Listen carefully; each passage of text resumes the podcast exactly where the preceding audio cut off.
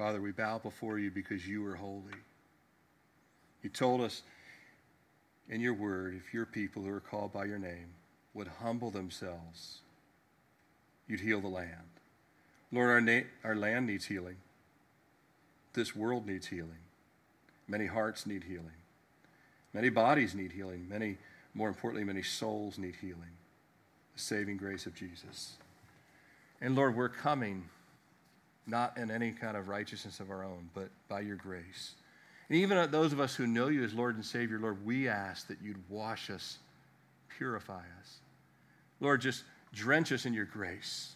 We've been saved by grace, but Lord, we need your grace daily. We need your mercies daily. We've been praying a long time for revival, but Lord, you've been praying it over us longer than we've been praying it and desiring it. Jesus, you and you alone have opened our eyes, and you can open the eyes of our political leaders, our business leaders, our medical leaders, our education leaders. Lord, we need a revival in every corner of the nation, every corner of the globe. That arrogance and idolatry and pride and murder and violence and sexual sins and uh, addictions and all these things, Lord, they'd be left at the foot of the cross. That men would turn from self worship to the worship of the true and living God in the person of Jesus Christ, the Savior of the world. Lord, we ask for a revival, an outpouring in this church, Lord, that all of your saints would become spirit filled and anointed disciples. But not just here, the churches down the street, around this city. I think of all the pastors that I know in this city that love you. Lord, I pray the same anointing on their congregations this morning and around the world. We ask for a, a Holy Ghost revival, that many fish will come into the net, and then we would want to be fed by you, the Good Shepherd. We ask for this work not only here, but everywhere in the world. We pray also for our persecuted brothers and sisters, Lord. Deliver them, even in the midst of these things. Use a pandemic to open up prison doors. We just humbly ask for the work of your Spirit here this morning. It's in Jesus' name we pray. Amen. If you have a Bible with you, if you don't have a Bible, you probably have a phone or an iPad or something, and so you can find an online Bible. Bible Gateway is a good one. If you're visiting and say, hey, I don't even own a Bible, you can uh, go online and look up these texts. I'm going to have you turn to four places this morning. Now, I'm going to have a lot of scripture. We're not going to go through them all this morning, but some of them are going to be on the screen. These are not. We're going to read these together. Um, four passages. You know, the Bible refers to the fourfold witness of the gospel, the fourfold witness. And you think about a chair, if it's going to be sturdy, has four, four legs to the chair. And so we're going to look at four passages that relate to this message this morning, the Passover mission of Jesus. Um, I'm excited. He sent me on a mission this morning to tell the mission of Jesus. I don't have to do anything except retell it. My mission is to tell the mission. Your mission is to tell the mission. You don't have to kind of add to it. Matter of fact, don't add to it. That just gets in the way. But we're going to look at what the scriptures have to say here. Isaiah 53 is the first passage. If you can turn there, you got 10 fingers, so you should be able to hold four spots. There's just short passages. Isaiah 53 is the first place I'm going to ask you to turn to. The next one is John chapter 1. Isaiah 53, then John chapter 1.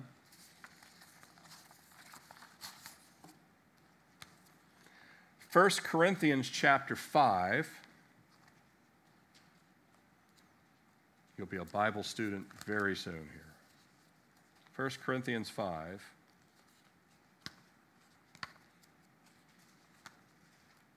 And then lastly, 1 Peter chapter 1.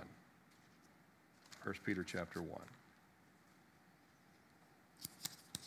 All right, so those are your five spots.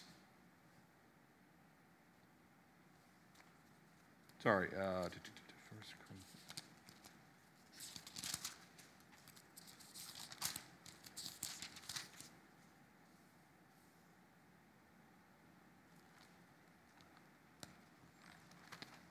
One second on 1 Corinthians here. Do I got the wrong passage here?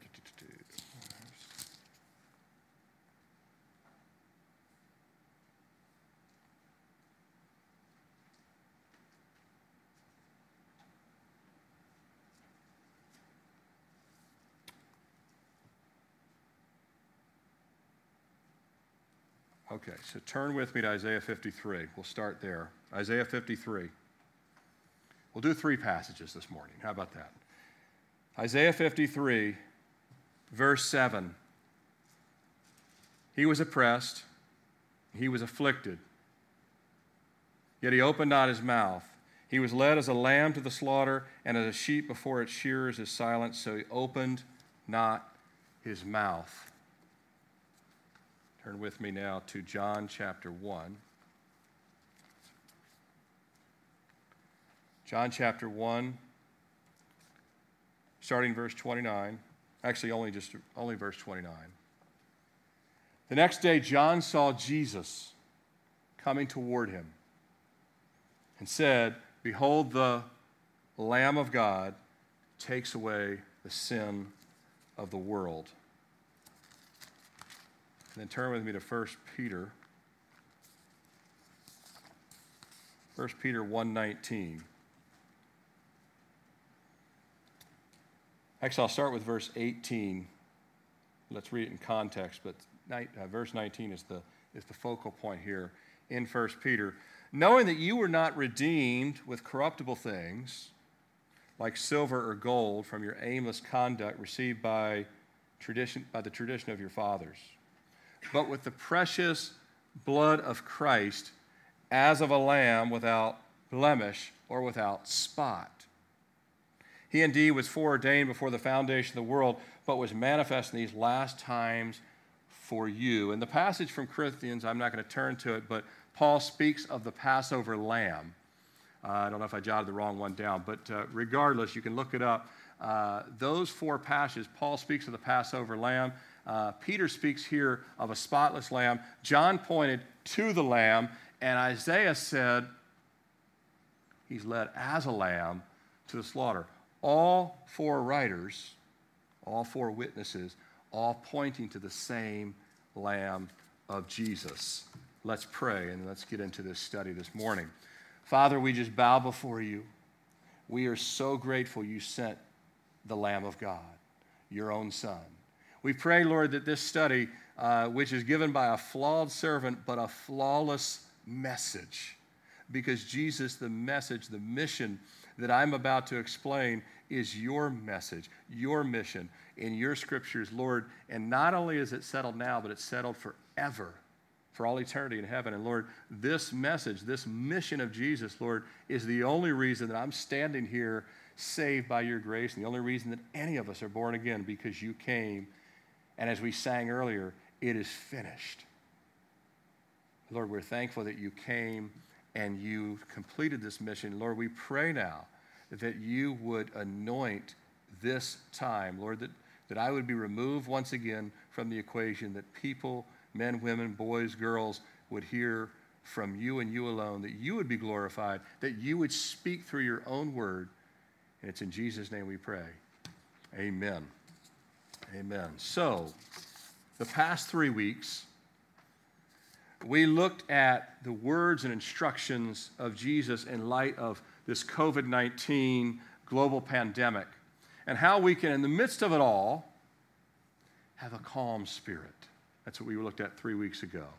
How we can be renewed in grace and even grow in new ways as we learn to, as we looked at last week, abide in Christ.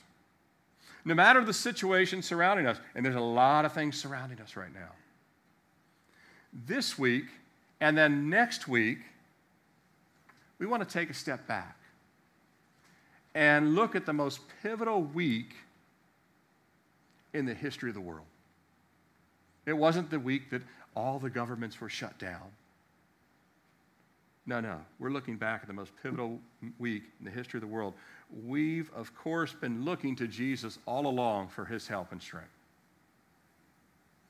But I'd like for us to focus today and then again next Sunday and apply even a more resolute attention to focusing on Jesus and not this pandemic all around us. At least in these two services. And in doing so, we're not ignoring the crisis and the danger that's in the world. Rather, we're focusing squarely on the only permanent solution to everything in the world. The only permanent solution. Fact is, I hope you're listening at home. Fact is, if Jesus had not come to Jerusalem and completed all the Father set before him, we could have absolutely zero hope for the coronavirus and any other form of illness or calamity that can easily take our lives. Whether it was the Titanic or the bubonic plague, if Jesus doesn't come, there's no hope for anything. Everything would be hopeless. The Passover mission of Jesus was infinitely greater than finding a vaccine for COVID 19. Infinitely greater. Though that would certainly be a blessing. We'd all, uh, we'd be just fine. We'd say, Lord, thank you. Such a cure comes. But a vaccine has no impact on eternity. No impact on eternity. The Passover mission of Jesus addressed sin and death. All forms of both, and there's a lot of forms of sin, there's a lot of forms of death. Two perpetual plagues that harm more than the body. You see, the soul, the soul has the greater need and needs a divine rescue. And only Jesus had and has the ability to rescue the souls of men. The Passover mission of Jesus was the fulfillment of his 33 year mission and his three year public ministry. The entire mission was a life and death mission, the whole mission. In exchange of his perfect life for our justly deserved death. And as Jesus entered Jerusalem for the final Passover of his earthly life, he did so as the Passover lamb that Israel as a nation desperately needed, but the whole world needed. And so, what I'd like to do this morning is to take us on a walk. You're going to be a little bit part student, part just sitting in a, in a message. But take us on a walk, and from the time we have this morning, more like a drive through, if you will, because of the time we have, limited time. But we're going to go back 2,000 years, and we'll walk briefly through this Passover week. I'm not focusing on the days, but I am focusing on the focal points and the sequence, if you will, of things that Jesus addressed, did, said, spoke to. But we'll go through this Passover week. And if you're visiting, if you don't know the scriptures, I, I hope God really opens your eyes to things you've never heard before, but God has always been shouting it from the pages of Scripture for the last 2,000 years. And that specific week, we now refer to now as the Passion Week. You might have heard that term. It's better said the Passover week because it was centered around the Passover. A week that brought salvation to millions upon millions because of this week. And we'll look at seven scriptural observations this morning of this Passover mission. Seven scenes, one powerful week, that reveal definitively who Jesus is as the Lamb of God, as the Passover lamb, as the Son of God, as the priest of God, as the wonderful counselor, as our salvation, as the coming king. Just to name a few, we can see these glimpses of him in just this one week. In each of these seven scenes, we'll walk through the truths revealed in the Gospels taking us all the way to the cross, which comes near the end of the week. Jesus' destination and love for the whole world was always the cross. From the day he was born in Bethlehem, put in that little wooden manger, or whether it was stone or wood, we don't know, but put in that manger, his destination was the cross. And for each of these seven observations, I'll have some scriptural references. They'll be up on the screen. I won't have time to go through all of them, but they're there for you to see that they're right in the page of Scripture. God hasn't hidden this information, it's there for all of us to see clearly, understand it, and believe it. Now, I'll cover them again as reference points. I also have some pictures that are all from Jerusalem, except for one, but all of them from Jerusalem except for the very last one. And these pictures of Jerusalem are set in today's. It's what Jerusalem looks like right now in 2020. So we'll kind of walk through Jerusalem together as it looks now, but same place. Looked a little different 2,000 years ago, but I really want you to get a feel for where Jesus came, exactly what he came, said, and did. One last thing before we start, uh, get to the starting point of this uh, walk through the week, if you will. Jesus' entrance at the onset of Passover that week was into Jerusalem to a city that would swell, as Josephus writes, well over a million people, based on the number of animal sacrifices and things like that. Uh, this week, people came from all over the world, the Jewish people that were coming to be pilgrims and celebrate the Passover.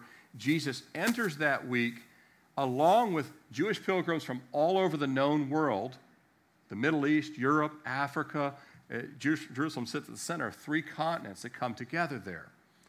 But for all of these Jews that were coming, it was a requirement of the law that was given to who? Moses. Moses was the first one. God gave the Passover feast and the requirement in the law to keep that feast every single year. And Luke's gospel tells us that Jesus' parents, and of course, Jesus only had earthly parents, God was his father, Mary was a virgin, but he had earthly parents that was entrusted in his early years. And Luke's gospel tells us that Jesus' parents went to the Passover every year, as was the law prescribed. In fact, it was the Passover week when Jesus was 12 that they lost Jesus. Remember that? That was the Passover week. And by the way, the re- one of the reasons I think that, that uh, they couldn't find Jesus is God was showing uh, to everyone to understand that even the parents of Jesus had to find Jesus personally. One of the reasons why, because when they found him, he was in the temple teaching the rabbis and the priest at the age of 12. And they were like, uh, we, they had to find the Savior just like you and I had to find the Savior. So I, re- I really believe, just that's my own take on it, that I believe one of the reasons that they kind of temporarily lost him is they had to find him. And each of us have to find the Lord. We have to come to him. But when they found him, he was conversing there at that Passover season. He was conversing with the priests and the scholars, and they marveled at his wisdom. All that was centered around the same Passover season. But the Passover was always understood by the Jewish pilgrims as a celebration of life from God in the face of certain death. And the shed blood of a spotless lamb was always central, critical to the feast. You had to have the shed blood of a spotless lamb. That was, was given to Moses at the initial Passover, some 1,500 years earlier, 1,470 years uh, thereabouts to be exact. The per- first Passover took place in where? Egypt, not Jerusalem. The first Passover took place in Egypt when the last of the 10 plagues that God had poured out on a rebellious, arrogant Pharaoh who would not let his people go, when the last plague was poured out, the plague was that God said, I will come around midnight and kill the firstborn of every man or beast because of a refusal to relent and repent. God told Moses, I'm going to come around midnight, I'll strike the firstborn from Pharaoh to the lowest slave. Man, animals, didn't matter. And the only protection that the tribes of Israel had, and the only protection, frankly, even the Egyptian people could have done this. I believe probably some did. We'll probably get to heaven and say, wow, you were at the first Passover? Yeah, we were an Egyptian family that we believed and we applied the blood, because this is what they had to do sacrifice the lamb and apply the blood to the doorpost, to the top and the sides which makes what? A cross that drips down. That was the initial Passover. And the angel uh, or the Lord passed over anyone who had the blood, but if you didn't have the blood, there was a wailing and a death. And isn't it interesting here in this um, pandemic season? Here we are on the Passover, and the world needs a Passover. We need God to protect each home from this virus. But the bigger protection is from eternity in hell and death. But the original Passover, the escape from Egypt that came after that, because right after that they were released, that remained the understanding and the remembrance of Passover all the way until Jesus enters Jerusalem 2,000 years ago on what we call Palm Sunday. So let's take a look now at the entrance. We're going to walk through this and understand what took place during that week. We call his entrance the triumphant entrance. As Jesus came into the city, he was traveling down the Mount of Olives, and this is the Mount of Olives. I actually took this picture from uh, the south end of the south stairs uh, of what the Temple Mount is. I took this picture angling back. That's the Mount of Olives. You can see right there, you see all those buses uh, on the side of it. All that white you see are the tombstones uh, that are there today. Um, but the Mount of Olives faces back to the city of Jerusalem. You have the little Kidron Valley in between.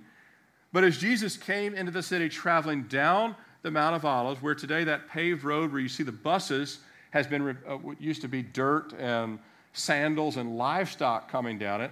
Now you've got buses coming down. And Jesus, his, his fame and his reputation had grown. Nothing that he sought he didn't come. He came of no reputation, but his fame had gone out. He had healed thousands, he had fed thousands, he had cast out many demons.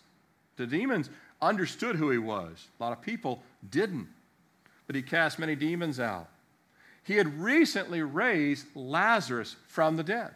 Just prior to, uh, just a short time before coming to Jerusalem, for this last Passover. In fact, that was the final straw of the religious leaders plotting his death. Because he was actually able to raise people from the dead, they said he has to die. But as the Passover was about to commence, there was this buzz among the people, mostly the common people, not all, but mostly the common people, the not so connected, the not well connected. They were convinced that Jesus was the Messiah the Christ, the heir to David. Of course, he was of the bloodline of David, which, which had to fulfill that part of the prophecy. But as Zechariah had prophesied, Jesus would not arrive on a horse or a stallion. Like a conquering king, a Roman conquering king would come in on a horse. No, he would come humbly on a colt, on the foal of a donkey. Yet the people, they greeted Jesus and again, I'll be putting these scriptures up as we go through. I'm not going to cover them all, but they greeted Jesus as royalty. And indeed, he was royalty. Uh, but within a, week, within a week, many would cry out for his execution.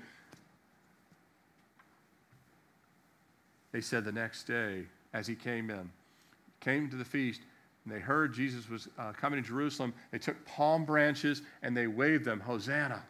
Blessed is he who comes in the name of the Lord, the King of Israel. And that says, as it is written, because that's what Zechariah had wrote. But who could have thought that within a week they go from worshiping him to crucify him? Crucify him. We don't want Barabbas. Or we do want Barabbas, actually. Give us Barabbas, crucify him. Within a week, many of those same voices would turn. So we have his entrance. Let's look at his inspections. I'll define what each of these mean. Again, they were all part of that week. You're looking uh, at what is the eastern gate. It was also called the Gate Beautiful. The original gate would have been below this because the walls have been built on top of walls. So the original eastern gate would have been lower, uh, beneath, and many scholars believe that it is beneath this gate. Uh, but that's the eastern gate of the Gate Beautiful. Now, as Jesus, so now we're looking that's actually on the Temple Mount today. That's one of the walls there. It's under uh, Islamic control today. Uh, Dome of the Rock's not pictured in this. it would be to the, to the left, to the south of that entrance right there. But as Jesus descends the Mount of Olives, he goes directly in through likely the gate beautiful, we believe. He could have gone in also through the sheep gate, which is on the north side. Either, either one was a possibility, and there's debate as to which. Both would make sense. Go in as king, go in as lamb. But nevertheless, the main entrance there was the gate beautiful, and it comes directly from the Mount of Olives right into that gate. so Jesus goes into what would have been called the temple compound, a massive structure, had a massive outer court where only the Gentiles they couldn't go, they could only be in the outer court. And then you had the inner court, and you had also the temple building itself, which was majestic, white marble, gold. But during Passover week, the lambs had to be inspected. All the lambs that were going to be sacrificed as Passover lambs, one lamb for a household, uh, they had to be inspected for any flaws or blemish. Remember what Peter wrote? He was a lamb without spot or blemish. Peter's writing that because Peter understands that Passover lambs have to be without spot or blemish. So they would, uh, they would be rejected as a sacrifice if any defects were found. Jesus, the Lamb of God, he also had to be inspected that week by men, by the religious leaders by the priesthood, because the priesthood would also inspect the lambs. Now, the people, the Pharisees, the Sadducees, the Herodians, uh, the religious leaders, they were all asking him questions throughout the week. All eyes were on Jesus. Everybody's eyes were fixed on him. Those that were worshiping him, Hosanna, Hosanna. Those that were like, we got to kill him. We got to we got to make sure we silence him. Even Caiaphas said, this will be for the good of the nation that we silence this man, that this man should die for all of Israel, although he spoke prophetically in that sense. But nevertheless, Jesus was inspected. Uh, and they were wondering, is he really from God? One of the questions that, you know, they asked him, they asked, they tried to trap him, and Jesus said, I'll answer your question if you answer me a question. The baptism of John, was it from God or from man? They were in a quandary, right? Well, if we say if we say it's from God, then people say, Why did you reject it? If we say it's from man, the people uh, count him as a prophet and they, they'll stone us. So we don't know. So that was kind of one of the exchanges that Jesus had as they were always inspecting him, trying to find a flaw in him. Was he as holy as his followers believed he was, or the disciples believed he was? Now, Jesus, of course, is perfect. None of the religious leaders could trap him. You know, they, they, it, it's really foolish to try and argue with the intellect of God or try and find a flaw in God, but they tried. Their attempts to find flaws unwittingly result in his spotless inspection. They unwittingly prove that he was spotless. All the time, by the time you get to even Pilate and Herod, they can't find any fault in him. Nobody can but he's also there to inspect them, to inspect Israel, to inspect Jerusalem. He is the Lamb, but he's also the high priest, and he's also the coming judge. And he exercises a little bit of his high priest and future judge role in just a small measure because he's also there to inspect them. He notes the condition of the temple the heart of the people, and the fruitless state of the nation. You've probably read some of these verses. They all take place in Passover week. A lot of people may not know. For one, he went directly into the temple and he looked around the temple and he looked around. And You know what he saw? Money changers turning the temple into a place of business. Also in Matthew 21, there, he also one morning comes back towards Jerusalem and he sees a fig tree and he says, I'd like a fig. There was no fruit on the tree. He found nothing but leaves. He observed this tree has nothing but leaves. You never impress God with just branches. And then in Matthew 23, he weeps over the city, probably standing above the city, looking down, Jerusalem, Jerusalem, how often I wanted to gather your children together as a hen gathers her chicks under her wings, but you were not willing. This verse could be said of America, brother and sister. Uh, you could say the same thing America, America, how I long to gather you, but you are not willing. You want your money, your stuff, your careers, your entertainment. How long I want to give you peace, and you want to find it in prescriptions and doctors and alcohol and all these other things. Materialism.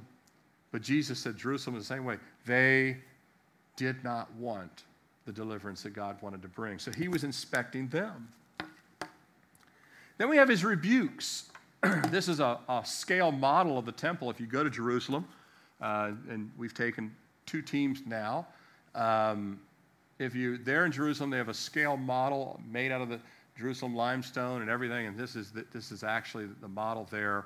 Um, and it's amazing how massive the temple is compared to the city landscape and the walls around Jerusalem.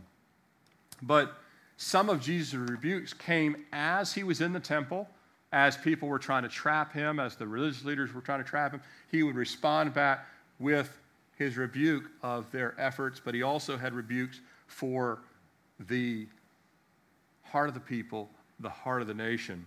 And his own inspection of those inspecting him comes with a series of rebukes. So as he inspects those that are inspecting him, he responds with a series of rebukes which are recorded in the scriptures. His rebukes should warrant repentance. If Jesus rebukes you and I, it should cause us to say, You're right, Lord, have mercy on me.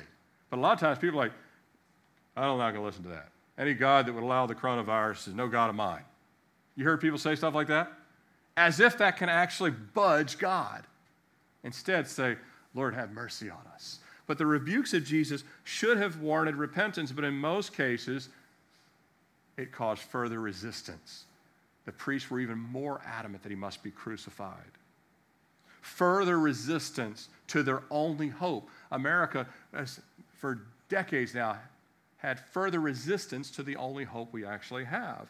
And in each case, Jesus gives unflinching assessments or condemnation of the heart of the nation, the heart of Israel at that time. When he looked around and he saw the money changers, he said, You've made it a den of thieves. That's quite a rebuke, isn't it?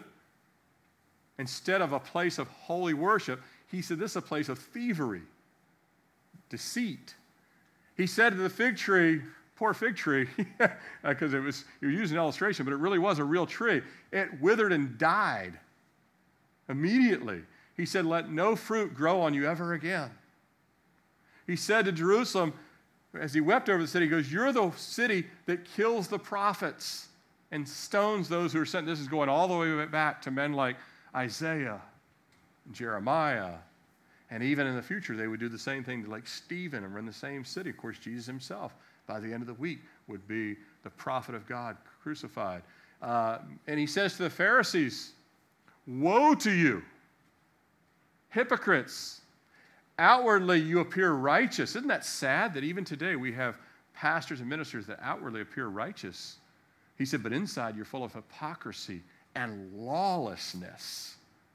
Jesus' most scathing rebukes were for religious people that weren't actually walking in the humility that God asked us to. None of us are perfect, but, but Jesus is saying, look, these guys are really greedy, desiring power, which is why they wanted to silence him. So we have his rebukes. We might not like this kind of truth, but we need this level of truth. It reveals our condition of sin.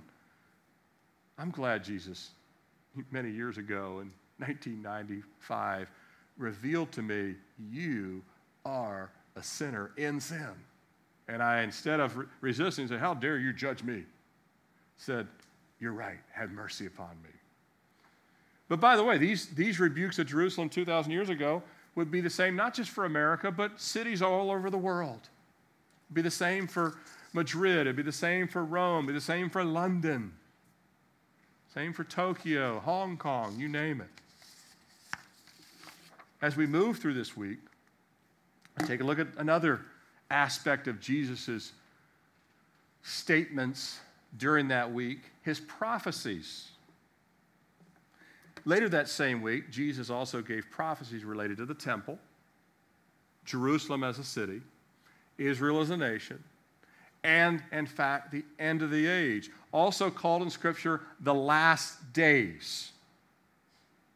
We've never been closer to the last days than right now.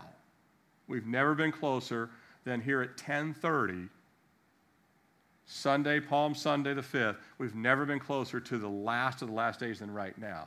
And if you're visiting, I give the hockey analogy. We're in the third period because hockey has three periods. We're in the third period. We've been in the third period since the day of Pentecost, which was about 40 days after Jesus rose from the dead, when Peter stood up and says, Brothers and, you know, my brethren, these are the last days. So we're in the latter minutes. We're in the two minute warning for a football analogy. We're in the two minute warning. But the last days, because there had already been 4,000 years of history in the world, then Jesus, you have 2,000 years since then. But what Jesus foretold there on the Mount of Olives, this is, this is actually the north end of the Mount of Olives. The other, the south end has all those tombstones on. This is the north end. At the bottom of the, of the mountain is the Garden of Gethsemane to the left, if you're looking at the, if you're looking at the screen. But um, as Jesus foretold the future, it, much of it reads like today's headlines. But as he sat there on the Mount of Olives, looking down at the glorious temple, that massive structure a couple, couple uh, slides back, um, I believe the, the temple, Herod's temple, was easily one of the greatest wonders of the ancient world. No question in my mind. The impetus of Jesus teaching the disciples about the end of the age was that they were marveling at the temple.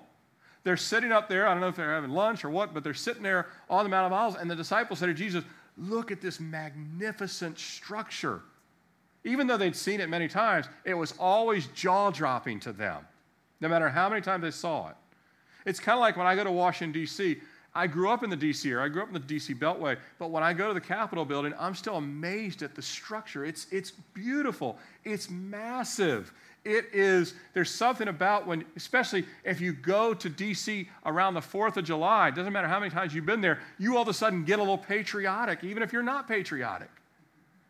And that was what happened in Passover week. The disciples are caught up in the moment and it's not just that they're caught up in the moment, the temple is that magnificent. It was awe inspiring. It was like the first time I went to New York City, I had to go, I got on the subway, I had to go down and look up at the Twin Towers, which are no longer there.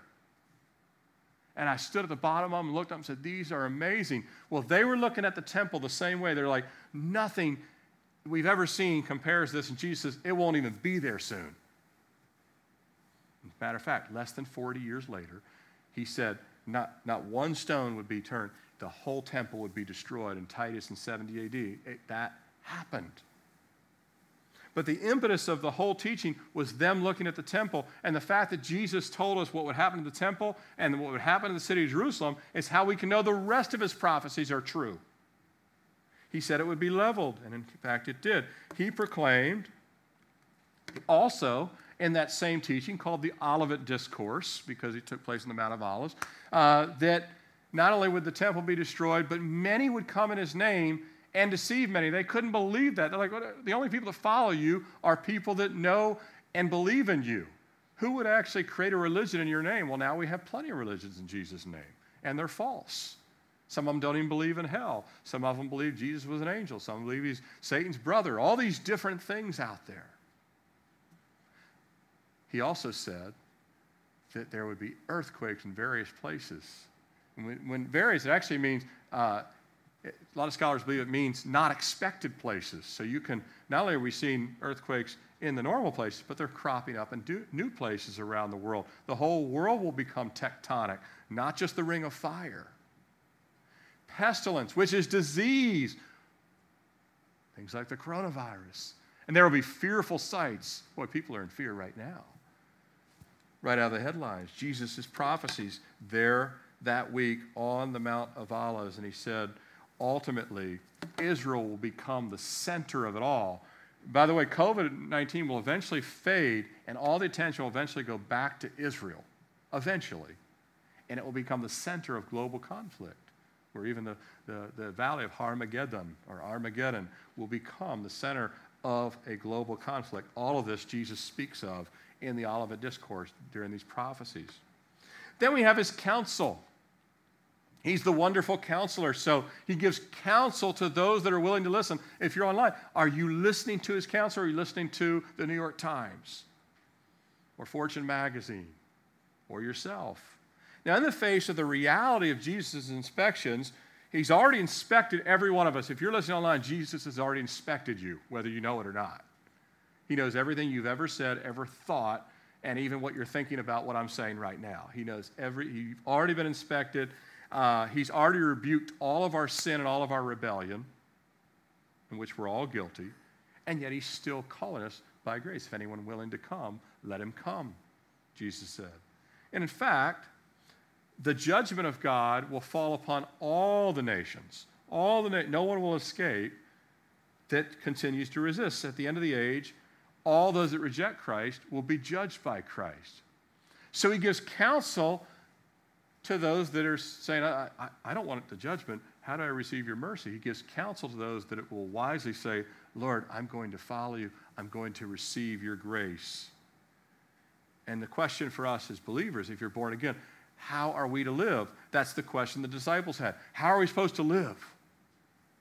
The, the Apostle Peter asked the same question, 2 Peter 3.11 uh, based on the surety of Christ's return, um, Peter said, Therefore, since all these things will be dissolved, that means the whole world, what manner of persons ought you to be in holy conduct and godliness? God has called us as Christians, as believers, to live lives that are holy.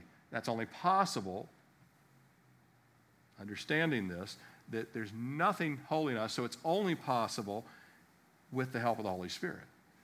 We cannot live holy apart from the Spirit of God and the grace of God. We need God's grace. We need the help of His Spirit residing in us. That's why Jesus said, I'm going to send you the helper. It's one of the names of the Holy Spirit. I'm going to send you the helper uh, because we cannot and we will not be able to live as Jesus commanded us without His help. But it starts in the heart. We have to say, Lord, I'm going to receive your counsel. I'm going to obey your counsel. I'm going to surrender and believe in Jesus. But if we've come to that place of repentance and we've turned to Christ, then here's the counsel that he gives. These are the counsels that he gave that very week. He said, uh, I was hungry and thirsty, and you gave me drink. So he said, I want you to be serving and loving people, even people that don't love you back. Goes back to what he taught in the Beatitudes earlier in his ministry. But this is a good time. We're going to have time in this season of this virus to give to people who are hungry, to give to people that have need. Not just their physical need, but to give them the gospel, which they really need. Uh, take heed to yourselves, lest you be weighed down with the carousing and drunkenness and the cares of this life.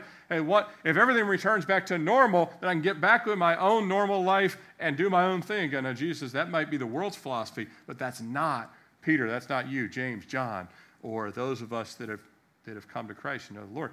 I want you to not be carried away by the busyness of the world. Uh, Mark 13, 33 and 35, he says, Take heed, watch and pray, become people of prayer. You don't know when he's coming. Therefore, you don't know when the master of the house, you know, Jesus could return tonight or two weeks from now or two years from now. We have to be ready, walking by faith and not by sight. Here's the counsel of Jesus to abide in him, to be ready, to be watching, to be loving and serving others. That's his counsel. And we have his communion, two, two left. We're at number six here. His communion, which we're going to partake of communion together in just a few minutes. Now, after Jesus had concluded uh, his prophetic teaching of the end of days and his counsel to those that were his followers to stand firm, to be ready for his return, to be vigilant, to be walking in the power of the Holy Spirit, to be serving and loving people. After he had given that counsel, The eyes of the disciples are on him. What's next? What's he going to do?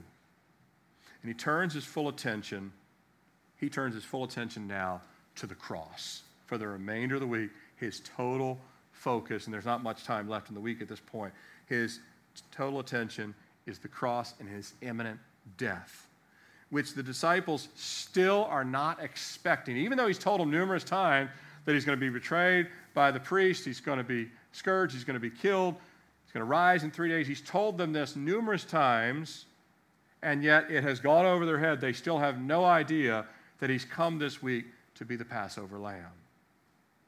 It was also time for the fulfillment of the Passover, the taking of the Passover meal. And in this meal, Jesus was to unveil himself as the lamb, as the very bread and the very wine of the Passover. This too would escape their understanding, and probably it would have been our, it would have escaped us too, by the way, if we'd have been there. But it would escape their understanding until after the resurrection. But he gathers them in what was called the upper room.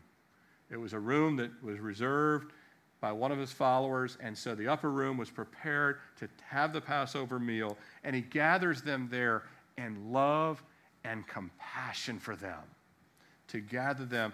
And they had taken Passover meals, being Jewish men, many times in their life, but this one was going to be vastly different. This Passover meal is a communion of God with redeemed men. It's not just the observation under the law. This is Jesus, Emmanuel, with his redeemed disciples, except for one, Judas, of course, who did not believe in Jesus and, in fact, would betray him in the garden just after this meal. But that same communion is what Jesus desires with you and me. Did you know that? He wants to be the bread of life in your life and in my life, to have that same communion with us. And as he serves them that night, he even washed their feet, showing them what the heart of God really looks like. Even wash their feet when he's about to go to the cross. Again, they still don't even know that. He's there washing their feet. And he reveals to them at that time that this whole meal, yes, it's about the Passover in Egypt. Yes, it will forever be about the deliverance out of Egypt from under the hand of Pharaoh. But Jesus says, but that's not where the story ends. The greater fulfillment is that lamb's blood that was on the doorpost was always me. And always me. That it was pointing to his sacrifice, that he is the lamb. His body and blood are essential. And he sat down with the 12 and he said, With fervent desire, I desire to eat this with you. And then he said, This blood is the blood of the what? New covenant. Because the old covenant was the Mosaic law. The new covenant was that the blood of Christ would be shed abroad in our hearts and we'd be saved by grace if we were willing to turn and look to Christ, then the new covenant, we not live under the legal requirements of the law, but we live by the power of the Holy Spirit and the work of grace in our life. And he revealed it in com- communion that night, although they still didn't get it. That led to the final steps of that week, and that was his sacrifice. After the meal, the meal ends, they sing a hymn, and he heads down to the Garden of Gethsemane, out of Jerusalem, down into the Kidron Valley, down to the Garden of Gethsemane. And the Garden of Gethsemane was an olive press. And olives are pressed under tremendous, eh, big, huge millstones. They press the olives with tremendous pounds per square inch pressure to squeeze the olives out. And of course, Jesus is there under the pressure of the entire world and the history of all the sins of humanity are pressing down on him. The weight of the cross, the weight of the world, literally, literally, not figuratively, literally weighing down on Jesus. And his blood already started to flow in the garden. It said he sweat drops of blood. Already his blood was flowing before the cross. I think this is noteworthy that his blood was flowing before the cross. He was already fully bound to the cross before being nailed to the cross. He was already fully bound to the cross before being nailed to the cross. But out of love for God, Jesus rises from prayer out of the garden. He goes willingly to the cross of Calvary. But nobody took Jesus' life. Understand if you're watching online, nobody took Jesus' life in a sense. Yes, real men did it, and they'll pay for it if they never turned to him. But some of the men that killed Jesus did, after they killed him, said, one of the centurions goes, Truly, this is the Son of God. Why, why do I say that? In a sense, no man took his life. Well, Jesus laid it down willingly. Willingly, he laid it down. He said, Father, not my will, but yours be done. And he said in John chapter 10, long before the cross, he said, I lay my life down. No one takes it from me. He even said in the garden, if I want, I can call 10,000 angels and smoke all of you. He didn't say those last parts, but you know, you get the idea. I have the power to lay it down, and I have the power to raise it up. But he leaves the garden. In the middle of the night, he has a kangaroo court led by Caiaphas the priest and the Sanhedrin. He's condemned to death because he says he's sent from God. And by 9 a.m., by 9 a.m., Jesus is on the cross. By 9 a.m., Roman soldiers have nailed him to a cross. And for the next six hours, he'll be on the cross. Bleeding, suffering, people spitting on him, mocking him. Years earlier, he had said in his own, in his own hometown of Nazareth, he said uh, that. Um, you will, say, you will surely say this proverb, physician, heal yourself. Well, they would say on the cross, You saved others, why don't you save yourself? Jesus said, long before to the cross, You'll surely say this to me someday save yourself. And in fact, people would say that. The religious leaders, they scoffed. The priests would gather, Hey, you saved everybody else. You healed people. You raised people from the dead. Get off the cross, and then we'll believe in you. But if Jesus got off the cross, there is no salvation. He had to endure that we could be saved. So there he is on the cross. We're going to pick this up next Sunday when we celebrate the resur- uh, resurrection. We're going to pick it up around 12 noon because that's when things go dark. And we're going to go from darkness to an empty tomb next Sunday. But the question for all of us as we come to an end, we're going to take the Lord's Supper together is what do we now do with Jesus' sacrifice and his Passover mission. What do we do with it? Just have head knowledge about it? Just understand the stories that we can kind of list it out in facts? Well, if you're watching online, there's only three responses you can have. There's only three responses. You can reject it and say, I still don't believe this. I still believe there is no God, or I still believe in some other thing, or I still believe all roads lead to heaven, or whatever. You can reject the message. You can receive it and say, Today, I'm putting my faith and trust in Christ as my Lord and Savior. Or thirdly, if you're already saved like I am, and presumably most of you are, you can renew your commitment to it. Renew your commitment to it. Amen? That, that's the only three responses reject it, receive it, or renew our commitment to it. There's no other response that we can have. I'm going to invite Tawa and the team back up, and I'm going to just pray. And if, if you're watching online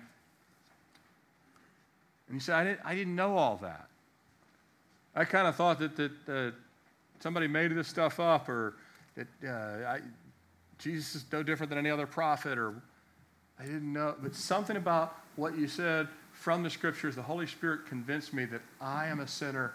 I don't want to be like Jerusalem at the time and just reject and resist. I want to receive, I'm going to pray with you.